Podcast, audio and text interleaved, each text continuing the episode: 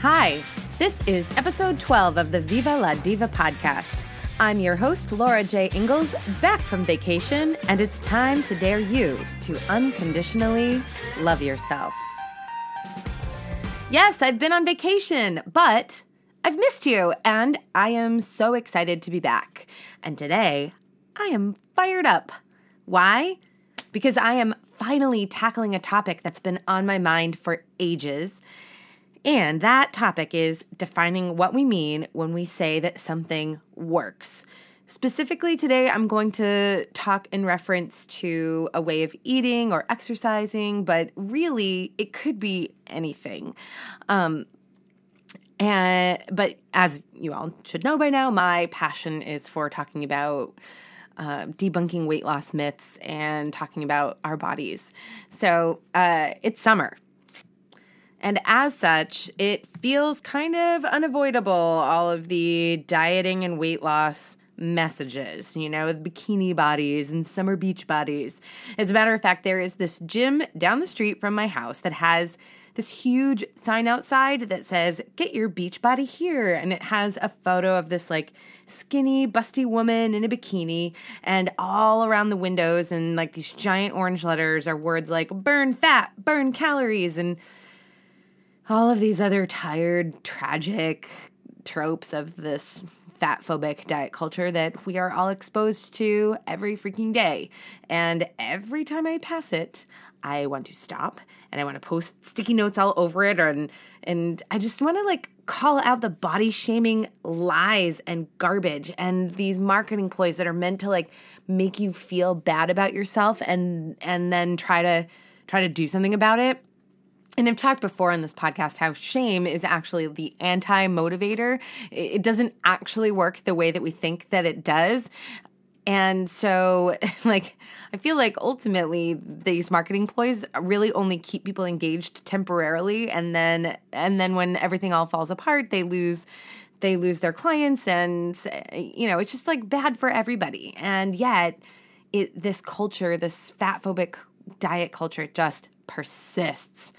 Um, and so, uh, but the thing is, it's not just gyms that are perpetuating this skinny is better diet culture fat phobia. It's actually it's my friends and it's people in my social circle and it's companies and celebrities and and doctors and all sorts of well-meaning people that i have come to love and respect in in a lot of cases in my life. Um, and they are just it's not it's not necessarily even their fault. They're just falling prey to what our culture has been telling us for upwards of, you know, 30, almost 40 years at this point. And um, despite growing research that just continues to prove that this is not true, that skinny is not better, that weight loss isn't some great achievement of health. Um, it, it is what we've had to live with since, you know, like the, the late 70s, early 80s, all the way through until now, and just keeps getting reinforced and reinforced. So, um, so I don't I don't want to feel like I'm placing blame here on any particular person, even the people that I really love.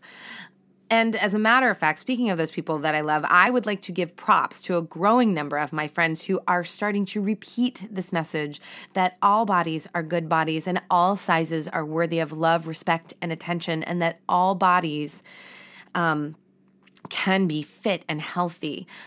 But I still find that the overall message is still yes, your body might be good, but it would be better if it was smaller the message is still skinnier is better. Um, you know, just as an example, I have a friend who is a respected leader in the wellness community. She just had a baby and she's actually a really slender person naturally. That's just her frame, it's her genetics. And yet I see her, she's been online recently selling a supplement that caused her to drop a bunch of weight. And she's now smaller than she was before she even had her baby and her whole news feed is before and after shots of skinny and skinnier.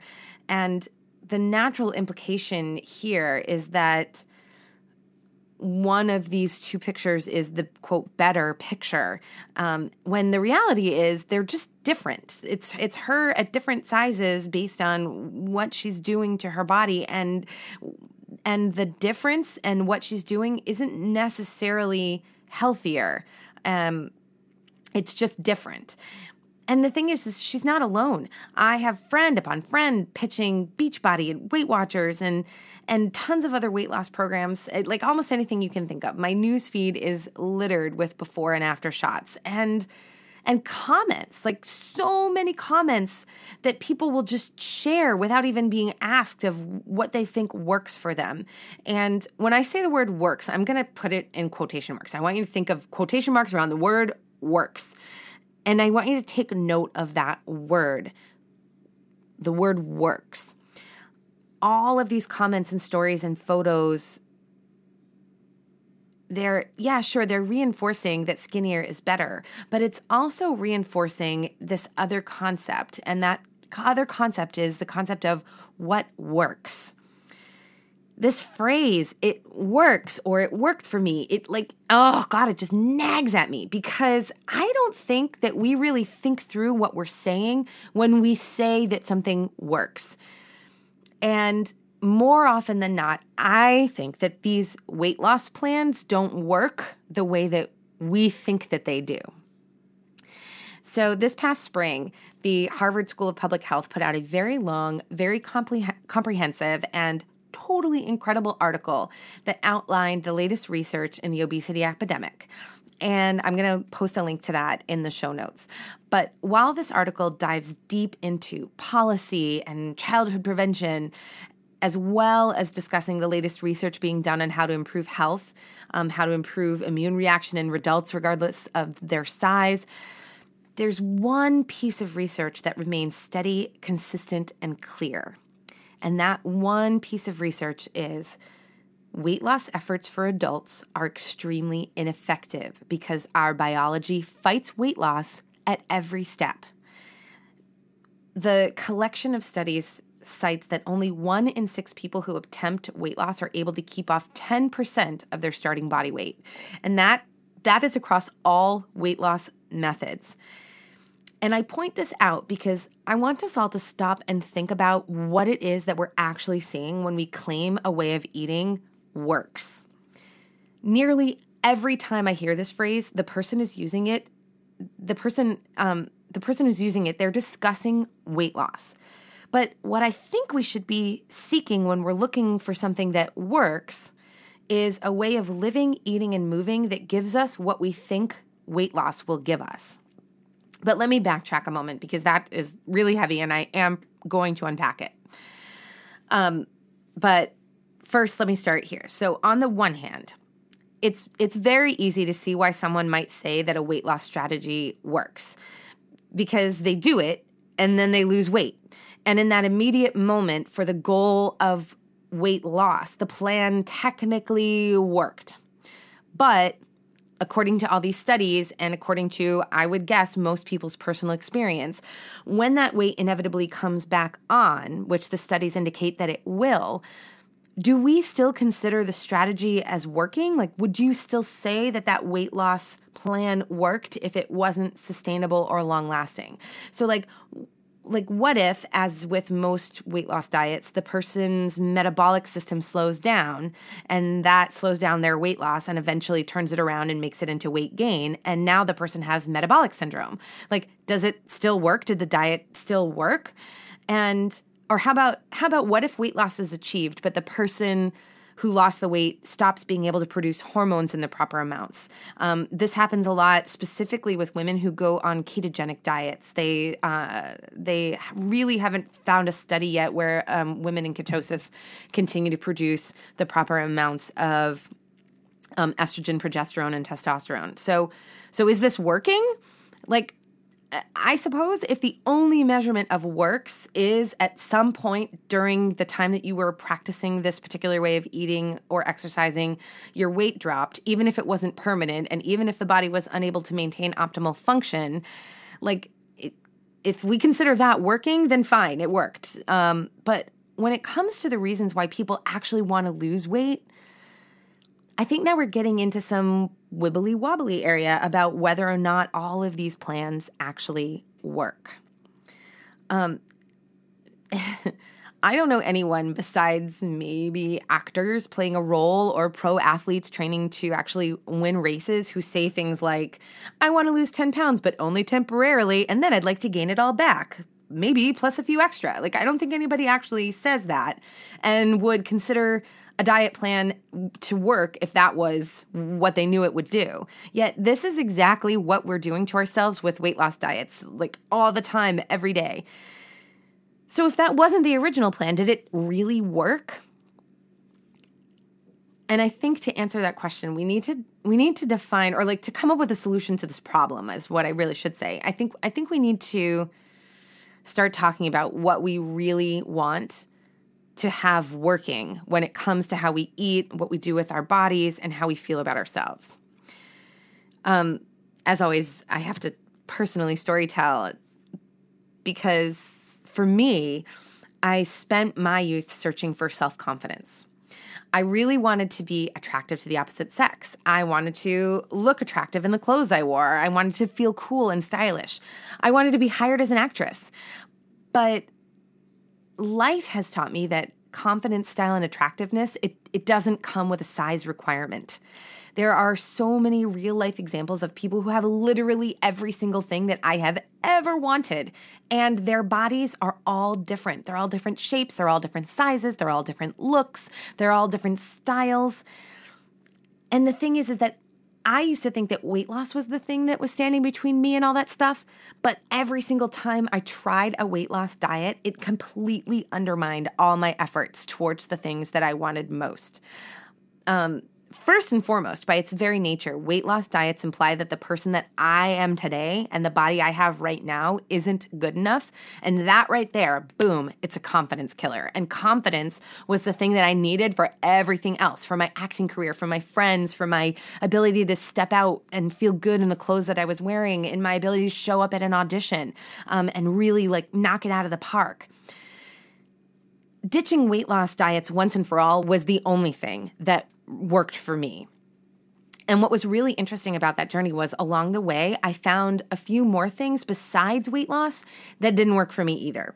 So, what I mean by that is feeling sluggish and tired from poor quality sleep did not work for me. Being too deconditioned to get up and go on whatever life adventures presented themselves didn't work for me. Wearing clothes that didn't fit me wasn't working for me having dull skin and and lots of acne and dry hair that didn't that didn't work for me. Um, engaging in unhealthy relationships with other people definitely did not work for me. Looking in the mirror and being hateful towards myself absolutely 100% did not work for me. But each and every one of these things that wasn't working, I f- discovered along this journey I, that I could address them without weight loss. So feeling sluggish and tired and, and having crappy sleep. Um, I've addressed this in a couple of different ways. First, I discovered that I had a magnesium deficiency, and that was making it really hard for me to fall asleep at night. And that magnesium deficiency had actually come from my entire adolescence spent on weight loss diets and having a lot of like deprivation diets. Um, it had really screwed up a lot of the my nutrient levels in my blood. And so um, I addressed that first with nutrition, um, first with supplements, and then with adding lots and lots of leafy greens and veggies to my diet. And sleep got a lot better. And the other thing that I have done and um, continue to work towards is being much better about bedtime and um, tracking my sleep and ensuring that I get, you know, eight hours of sleep as often as humanly possible. Um, being too deconditioned to do whatever I wanted to in life, whether that was run a race or hike with my family on vacation or with my friends or what whatever it was, even if it was just like moving furniture around my house. Um, getting up and being active every single day was able like I was able to get that energy and get that conditioning um, and get that strength. And even though doing those things didn't really change my weight, I was still able to attack life with a lot more energy and happiness and strength um, and ability. Wearing clothes that didn't fit me. This one always makes me laugh because, like, my mom used to fight with me about this when I would go through periods where I would gain weight because my body changes. When I'm unhealthy, my body definitely like shows me in lots of different ways. Um, but whenever I would gain weight, um, I and my pants would get too tight. My mom would say, "Oh well, but you don't want to buy too many things that are comfortable because you know then you might then you might forget altogether that you've gained this weight and you won't care. And it was like such a twisted logic. And I love my mother. I really do. And and she's subject to our culture just as much as anybody else. But like it was kind of an absurd notion. Like be uncomfortable in your clothes so that you feel uncomfortable and you walk out the door so that you're ashamed. And then somehow that shame is supposed to, I don't know, make you like behave better with your food. But a lot of the times that would just work in the absolute opposite way that it was supposed to. I would feel so embarrassed and then I just wouldn't have that energy and positivity and and um, confidence to show up to do things like work out well or um, or eat in a way that kept my body balanced and healthy, or even to have the energy to discover what that meant. Uh, so I started looking at models whose bodies more accurately reflected mine and trying to buy clothes that fit me properly, that were tailored to my body type, and that I felt really good and really confident in. And if that meant getting help or modeling after other people who actually look like me, not people who I wanted to look like someday, um, that was huge and and that certainly helped me to feel more stylish and and more confident the dull skin and the dry hair, oh my gosh, that was again going back to like all these years of dieting. It just had screwed up um, what my body needed most to thrive so much because I was always like eliminating food groups or like restricting calories so that I actually wasn't getting enough food to stay healthy. And so making sure that I have like really great healthy fats, like enough omega 3s in my diet. Um, adding in those omega 3s from things like salmon and flaxseed and chia and spirulina algae, it definitely um, brought my skin to life and brought my hair to life and doing things like exercising and getting my body to really really work and sweat and and function every day. Um, my hair started growing like weeds and my skin brightened up and um, you know ditching soda so i don't have so many toxins coming out of my skin. While my skin is trying to like detoxify because that's part of its job um, you know, like just drinking a lot of water, replacing all that junk with water. Oh my gosh, it made such a huge difference. Um, engaging in unhealthy relationships with other people.